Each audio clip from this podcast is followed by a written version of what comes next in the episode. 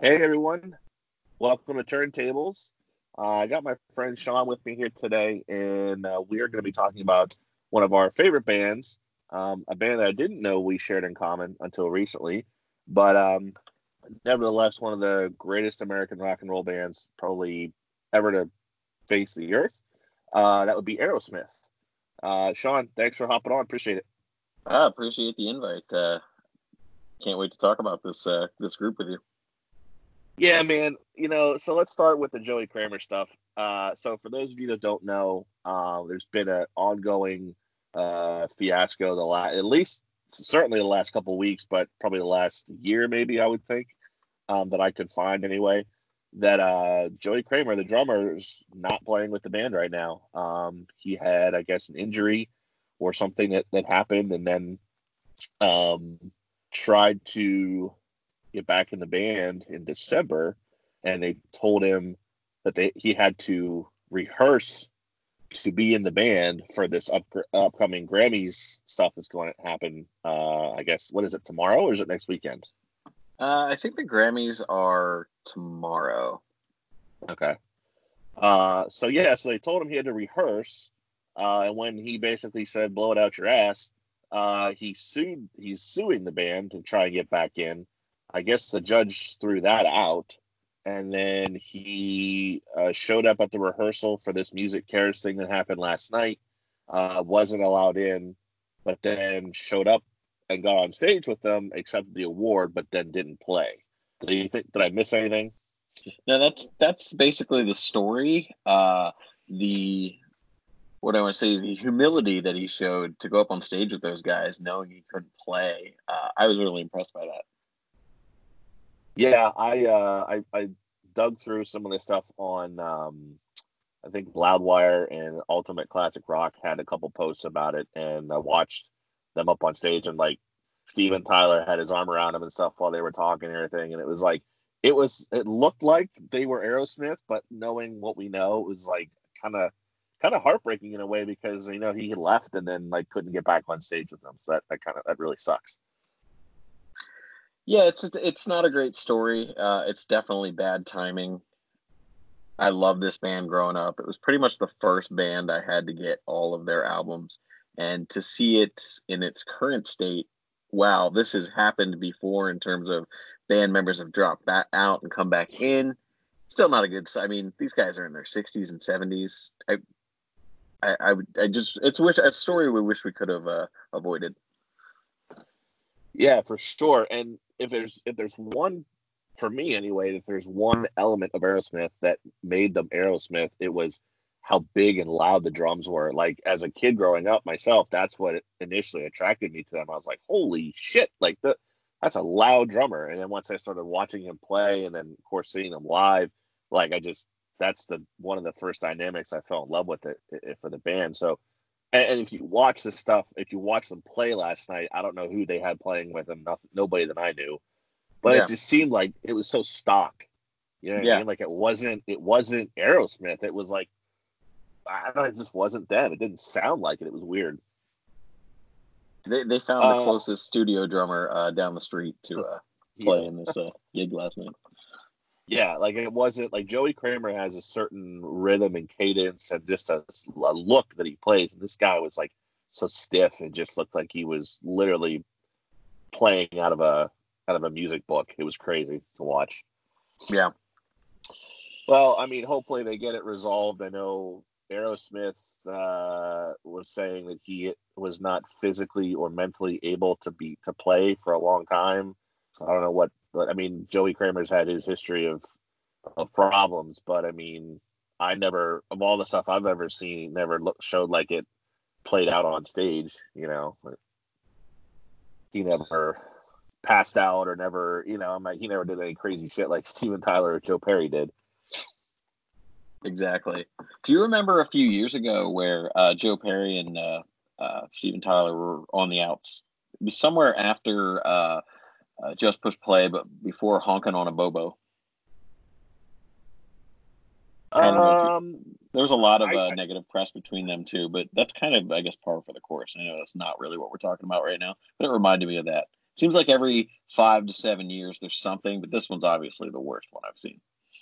Yeah, yeah. I mean, those guys are they have like they they definitely have a history. When you talk about your your Van Halen, uh, your Genesis, your, some of the other bands that are just uh, the uh, Oasis, Black Crowes, like just famously guys that are dicks. Like Aerosmith's always in that conversation.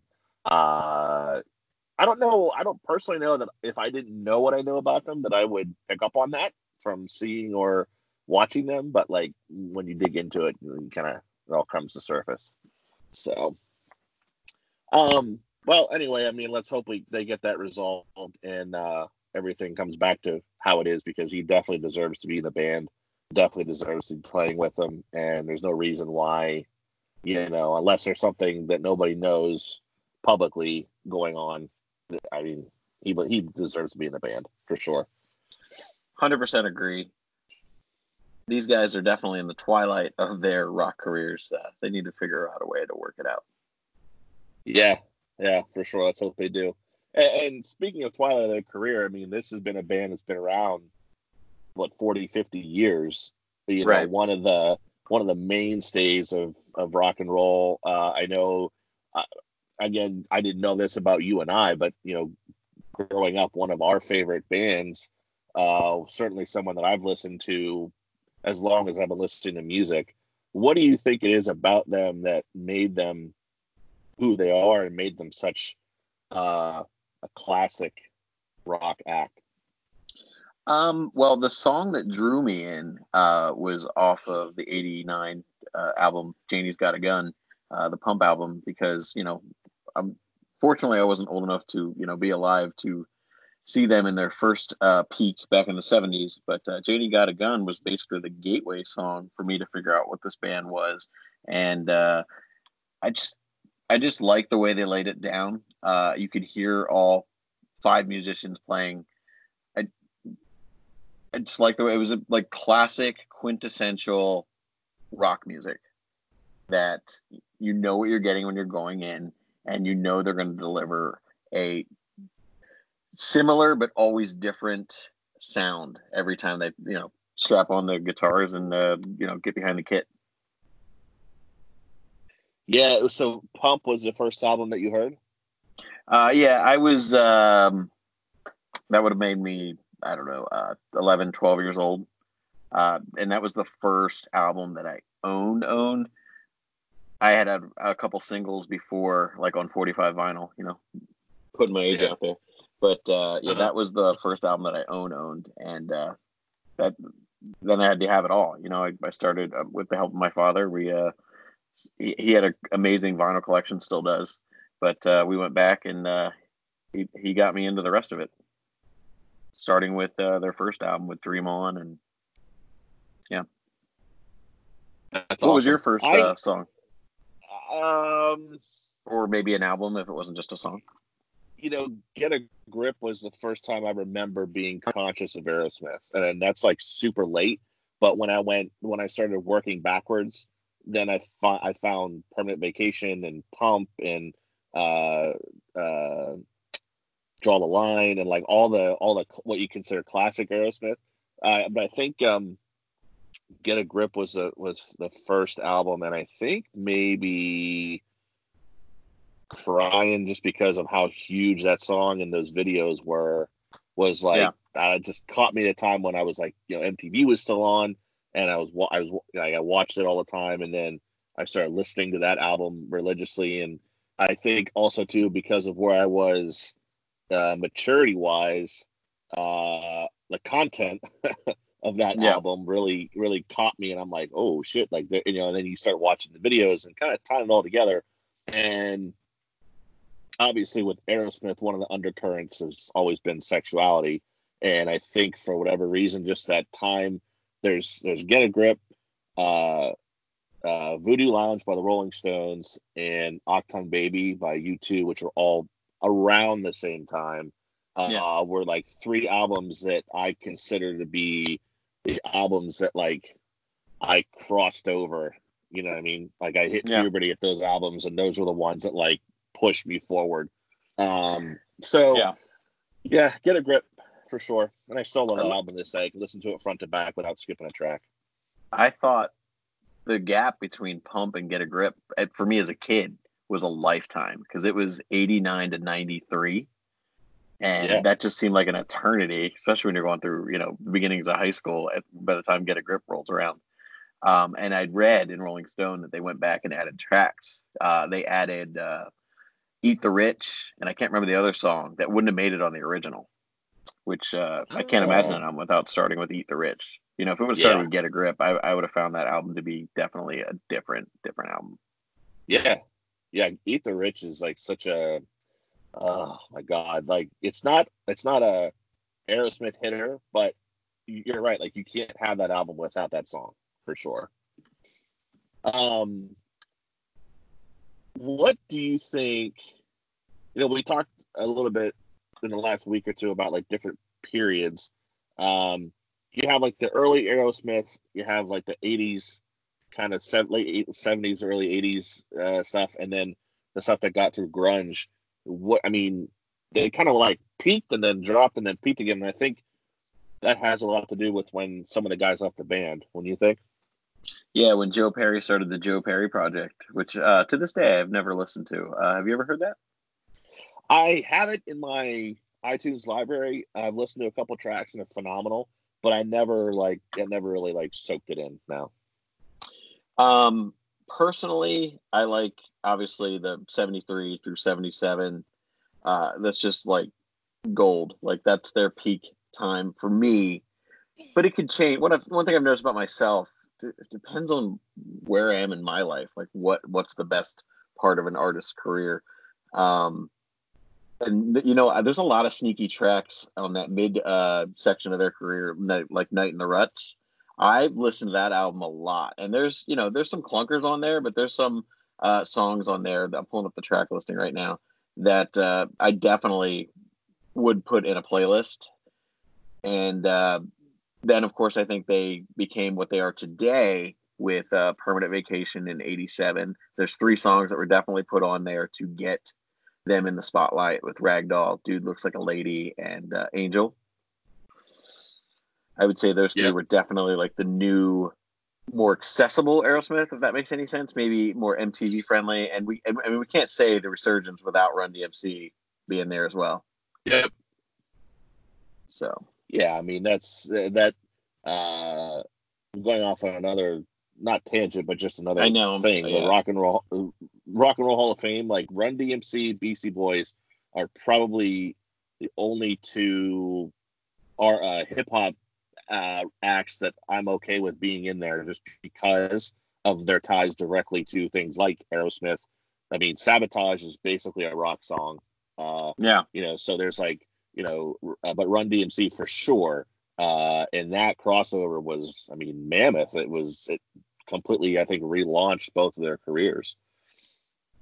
Um, also, yeah, you want to know a secret? Night yeah. in the Ruts, probably yeah top three albums from Aerosmith for sure. Uh, yeah. Reefer Headed Woman. Mile, I love that song. three Miles to Mile, Reefer Headed Woman, and then even though it's not on this album, uh, Lord of the Thighs. Three of my favorite Aerosmith songs. Yeah. And uh, you know, I, I actually uh, missed. I thought this song was on there, but Joanie's Butterfly off Rock "Rockin' a Hard Place" is really good. Yeah, yep. yeah. That's what really, I. For some really reason, good. I thought it was on "Night in the Ruts," so that was uh, even though I wasn't uh, huge into Aerosmith yet, there was a period early on when I started listening to a lot of mainstream rock and things when I had uh, Classics Live 1 and 2 and Live Bootleg. And mm-hmm. those still to this day are three of my favorite live albums. But the the power on those records and the way that those songs come across. Like I said, there's a there's a stint on the first Classics Live.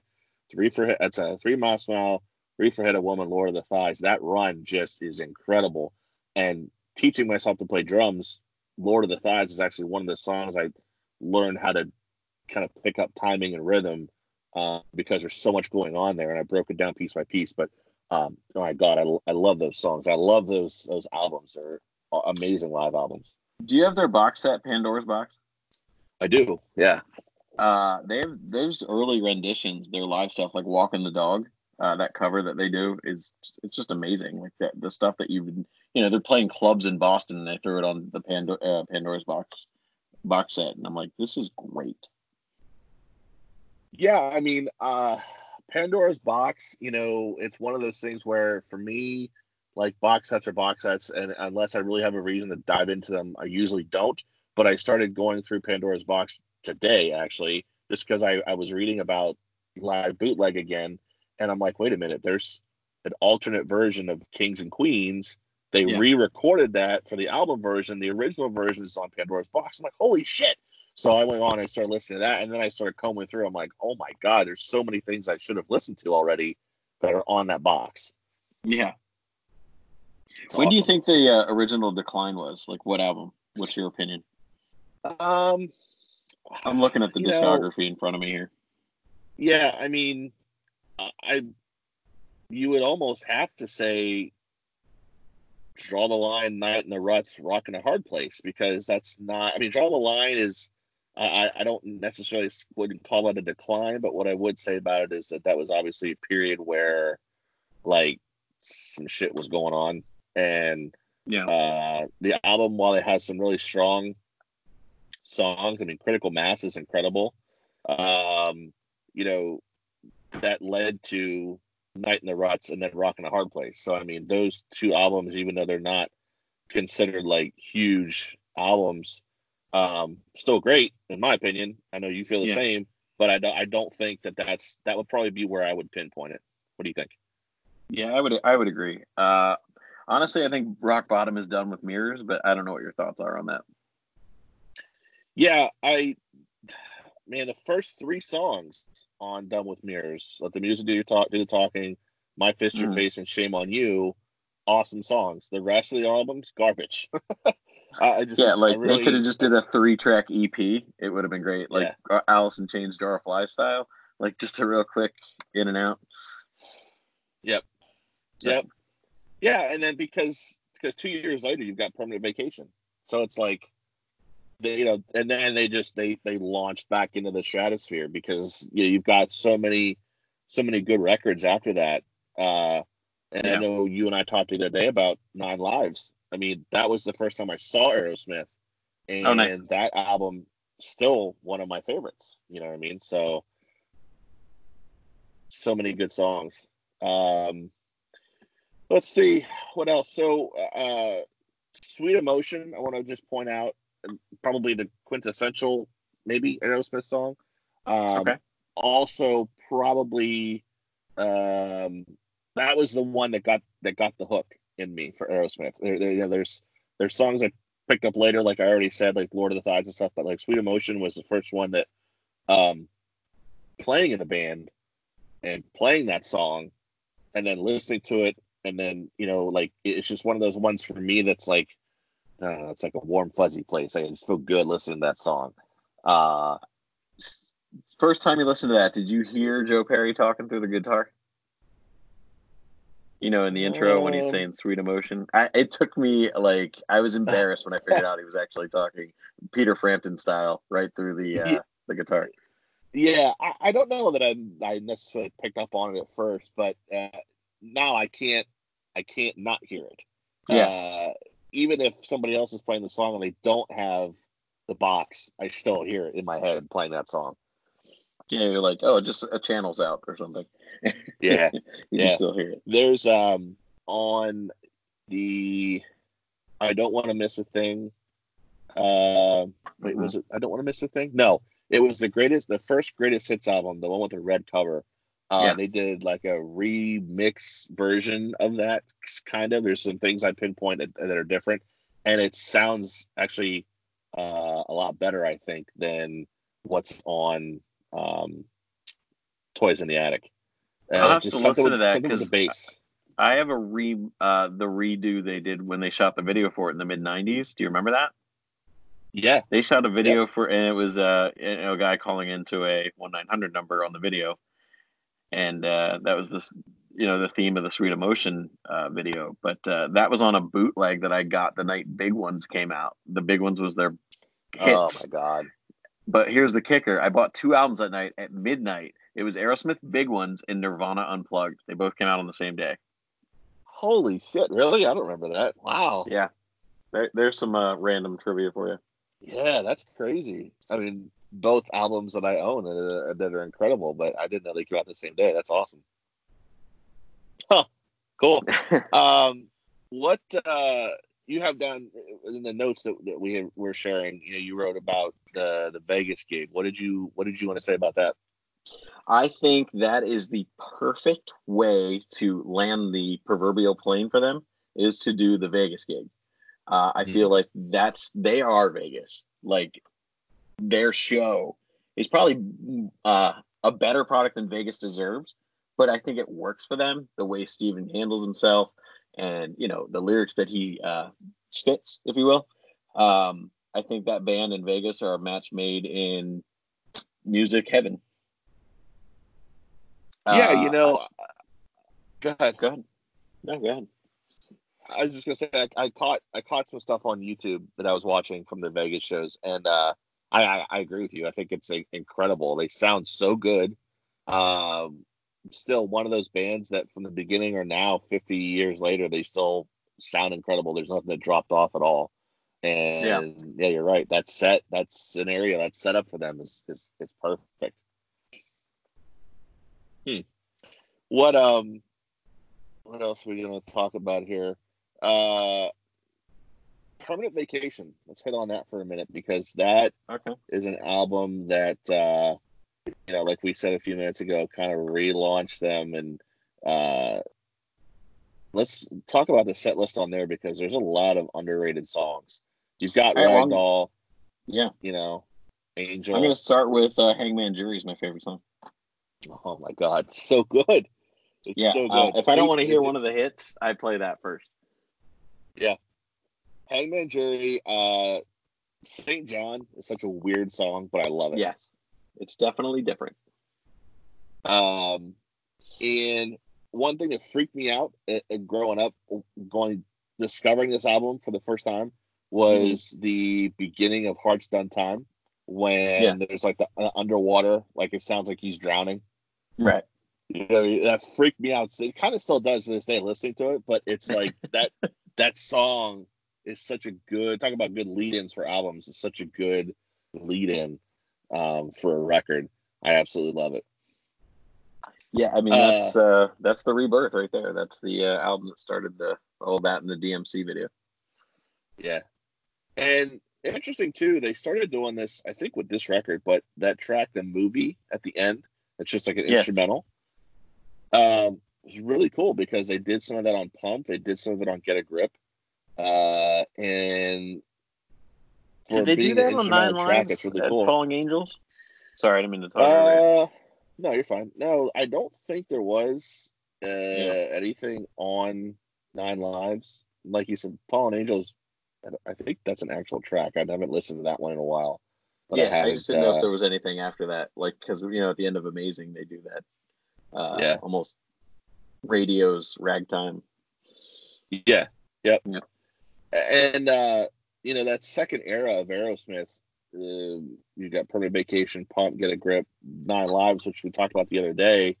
You know, I kind of think that's where the second, uh, the second reign of Aerosmith kind of drops off because that album I love personally. It's a great record. Uh, Pink and um, uh, Falling in Love, uh, two mammoth songs from that from that record, and then you kind of didn't hear anything for a while. I mean, Just Push Play was 2001, but other than Jaded, that's the, there wasn't really anything that came around that time. Yeah, do you remember Just Push Play being in the Dodge commercials for trucks? No, no. Yeah, like that was their whole like line. Uh, like when they re- redesigned the Dodge Ram, they used Aerosmith's Just Push Play. Yet again, another random Aerosmith trivia fact for you. wow. Um, I don't remember any of that. That's crazy. Yeah, just hop on the YouTube and just Google "just push play" sometime with Aerosmith, and you'll or uh, and Dodge Ram, and you'll see it. Huh. Um, yeah. How do I say this? Let's see. Um, so I feel like I know you. I love Nine Lives. I, I like Get a Grip better. I think there was a slight decline between the two albums of Get a Grip and Nine Lives. But you know that's why music's great because it's subjective to everyone and everyone has their own opinion. Uh, while Nine Lives was still really solid, I think Get a Grip was pretty much the apex. Uh, and do we put Alicia Silverstone and Liv Tyler from the videos up there with Run DMC as uh, you know support pillars of their apex? Yeah, I think you have to. I yeah. think you have to because there's you you couldn't turn the channel without that one of those videos being on. and, and that's what that's what I remember. That you know, get the Get a Grip album and those videos. That's what like that was my introduction to Aerosmith. And Nine Lives, yeah, I mean, there, there is a, I don't know, that that middle era, Permanent Vacation Pump, Get a Grip, that's like, you're going to give someone Aerosmith for the first time, that's what you want them to have, I think. But yeah. Nine Lives is a, is a good kind of filler. Again, even though there's some really huge songs on there, um, I think that maybe that was like the last gasp because everything after that, like just push play was okay. Bobo, uh, it was a good album but weird. I never heard Bobo. Dimension, full disclosure. Really, I, I, had no interest in listening into a blues album from Aerosmith. It just at that time of my life, and now I listen to a ton of jazz and blues, but uh, not then. Yeah, yeah, it's okay. It's just weird. Like you know, I like Roadrunner. Um, what else? Jesus on the main line. Baby, please don't go. Like good songs. They, they did them as Aerosmith songs, which was neat. But I don't. Yeah. I don't. I don't know that I needed that. like I don't know that I needed an Aerosmith blues album. But I mean, that's, that's, you, my, that's my opinion. Before you get to their, I guess the last album, right? Technically, their last original album. Um, yeah. So you think the song Nine Lives could have been dropped into anywhere on the Pump album and no one would know the difference? That's how good the song is. Yeah, yeah, like it has a real sure. pump feel to it. Yeah, yeah, because the rest of the album has like, um how do you describe it? Even I don't know. I mean, there's. I'm going to say polished. A, yeah, yeah. I mean, hole in my soul, full circle, ain't that a bitch? Ain't like that those, a bitch? Those songs are they're awesome, and they do have a different feel. Yeah, you're right. Nine lives, you can you can plug and play almost anywhere. Uh, yeah, Full Circle is a good drinking song. I'm just gonna throw that out there. I like um I like uh, Crash just because I like big up tempo stuff, and yeah. um and I like the Farm because it's so weird, but I love it. Great song. Yes, and then you know tragically, like music from another dimension, I haven't even listened to because I I just was like, ugh, I don't. Uh, that makes right two of us. Yeah, I have it just because I'm I, am i I'm OCD about my my collection, so it's in my library, but I I've never listened to it. So, um, yeah, but very interesting that uh, you've got a band like Aerosmith that's been around for so long, still making uh, good music, still sounding incredible. All the yeah. you know personal kind of crap aside, um, you can't deny their place in in music history for sure.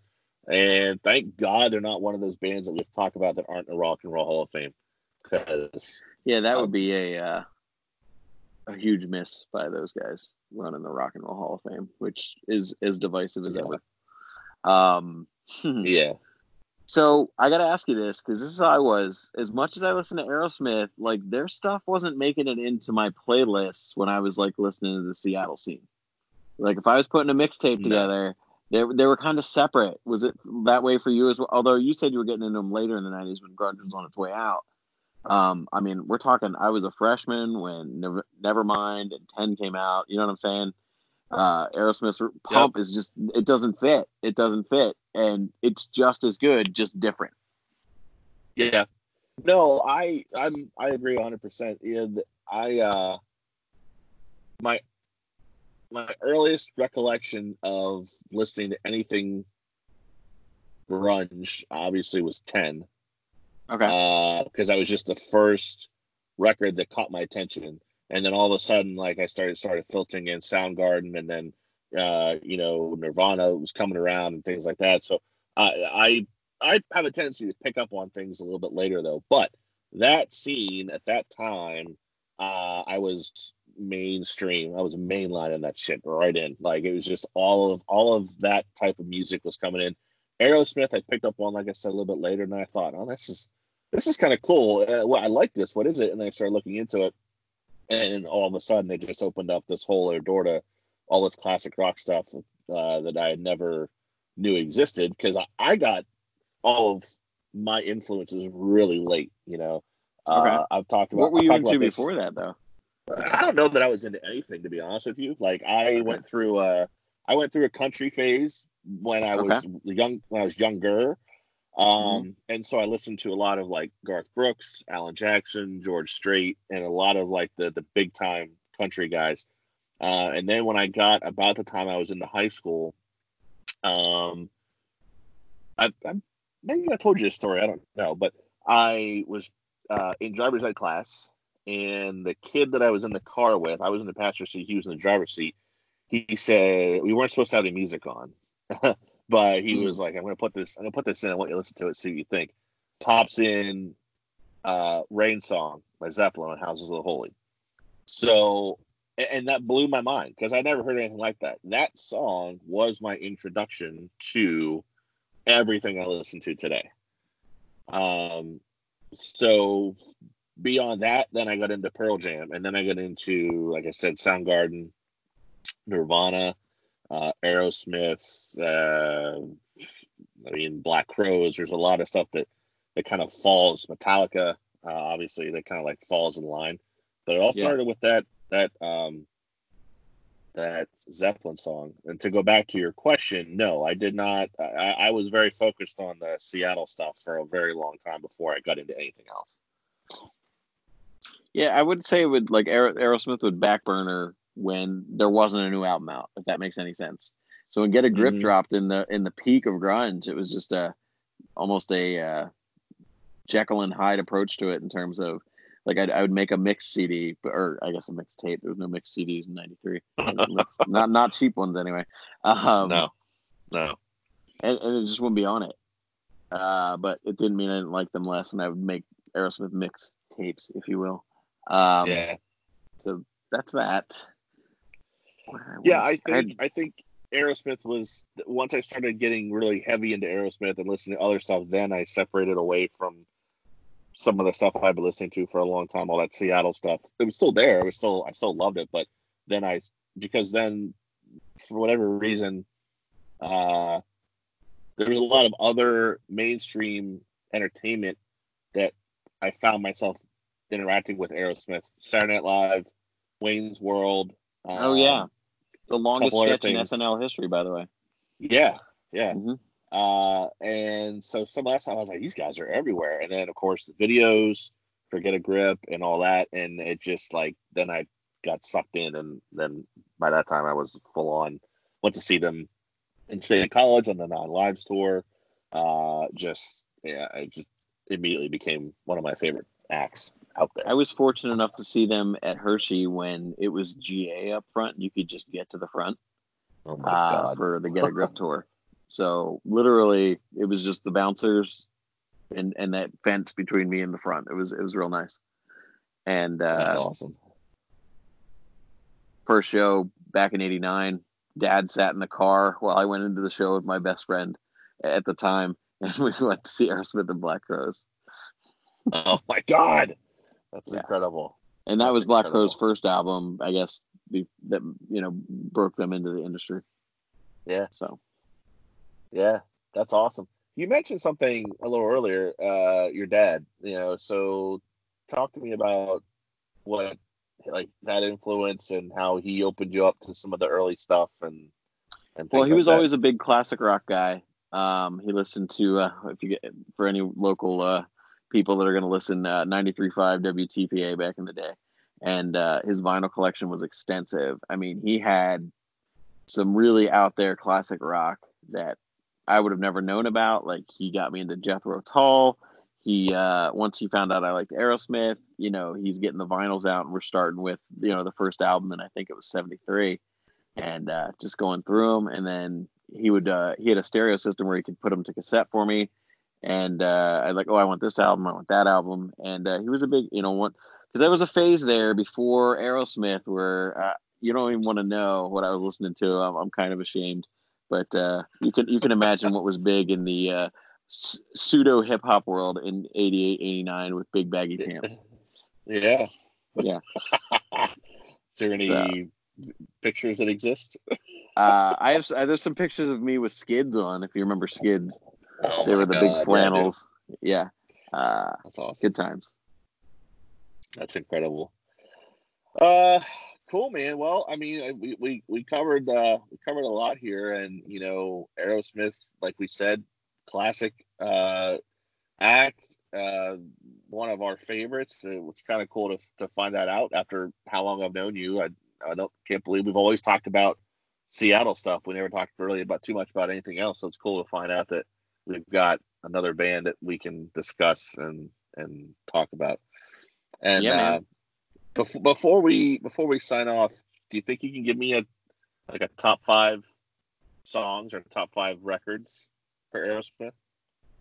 Uh, top five records uh, or top five songs. Okay, that's gonna be uh, "Walk This Way" is up there. I'm not gonna put it in any order, but I'll give you five. Okay, That's okay. Yeah, "Walk This Way," um, "Sweet Emotion," Nine Lives. I really like that song. Um, Mhm. Man, this is a. Uh, I'm gonna go because uh, yeah, you are. That's all right. I'm not gonna go radio hits all the time too. So, um, Hangman Jury, uh, Joanie's Butterfly, and let me go one more here. Man, living on the edge. Oh man, that's a good one. That's the one I couldn't. I was trying to think of when we were talking about get a grip, and I couldn't remember that video too. Was was awesome. yeah, the Uh, guy from Terminator was in it. The kid. Yeah, yeah, such a good song. So, what's your Um, not no out of order top five? Yeah, out of order top five. Uh, so moving out from the first record. Every Yeah. time they play that live, so awesome. Uh, Lord of the Thighs for sure, one of my favorites. Um, Sweet Emotion, probably the most mainstream track that I really really love. Like I said. Um, let's see what else. Uh, Reefer Headed Woman and um, Three Mile Smile. I'm gonna put those together only because you know those two records, uh, Classics Live and Live Bootleg, they're back to back and they sound really good that way. So that would probably be my what I say three, four, and then um, I think probably Shut Up and Dance. That's a classic. Yeah. Yeah, Um, and yeah. I got to add a sixth. I got to add a sixth because I'm mad I didn't think of it. Back in the saddle. Oh, damn it! Yes. I mean, you could say Last Child then too. Yeah, that that song, "Back in the Saddle," is the way to start off an album. Yeah, back in the saddle. They're really for good at starting off albums. they are. Side note: If you want to hear something really, really cool, there's a band uh, that I'm really, I absolutely love uh, right now. They're brand new. They're called Dirty Honey. I don't know if you've seen me Mhm. post about them. Um, Yeah. Only unsigned rock act to ever have a number one record, which is pretty cool. Wow. Um, but they just it's only on Amazon Music uh, right now, but they just released a cover of Last Child, it's a, fucking amazing. Uh, I forget who it was. Was it Steven Tyler or Joe Perry? No, Tom Hamilton. Uh, went on Twitter and and tagged them and was like, "This this is an incredible cover," and they they geeked out about it. It was pretty cool. To check it out. So yeah, yeah, uh, yeah. So that would be that would be my top five for sure. So I'm- again, I I'm just happy we didn't talk my- about my- the Armageddon song. ugh, uh, no, that was. But you know what? There's a generation that knows that's their only song. Uh, that's what my wife like. Oh my god, my wife is like obsessed with Steven Tyler. First of all, which is a cool thing, but she she goes to the country album and I don't want to miss a thing. And I'm like, why? It's, it's awful. I I it just that kills me that that's their only number one song. Like really? Yeah. I don't want to miss a thing.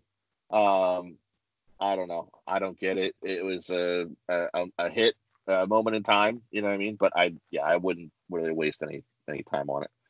Um, yeah. Also, you mentioned real quick. I just thought about something. You mentioned big ones earlier. Um, Walk on Water, Blind Man, and Deuces Are Wild. Even though that was uh, on the Beavis and Butthead soundtrack, I think. Uh, yeah. Three awesome, kind of like off the cuff Aerosmith songs. Yeah, Walk on Water and A Blind Man, I like a lot. And they could have made any album, especially post uh, Permanent Vacation. Yeah. Uh, yeah. Deuces Are Wild was definitely different. I can't believe that was a B side from the Pump album because it sounds nothing like the rest of that album. Yeah. Yeah, there's um there is a collection uh called Aerosmith Gold that's floating around out there that has a bunch of B sides on it, and that's one of them.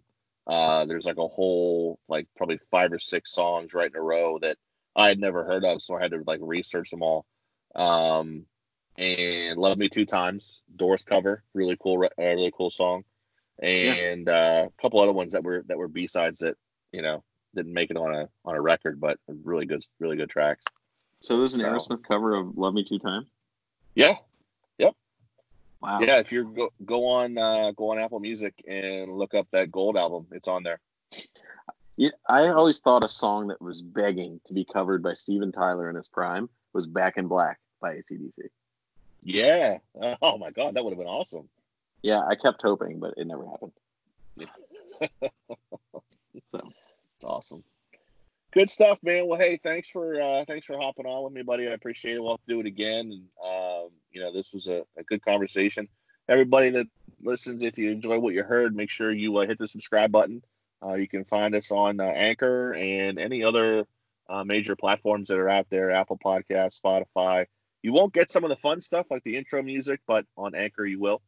And um, make sure you give us a subscribe. And Sean, thanks a lot, man. I appreciate it. Yeah, thanks for having me on. All right, buddy. I'll talk to you soon. All right. Bye.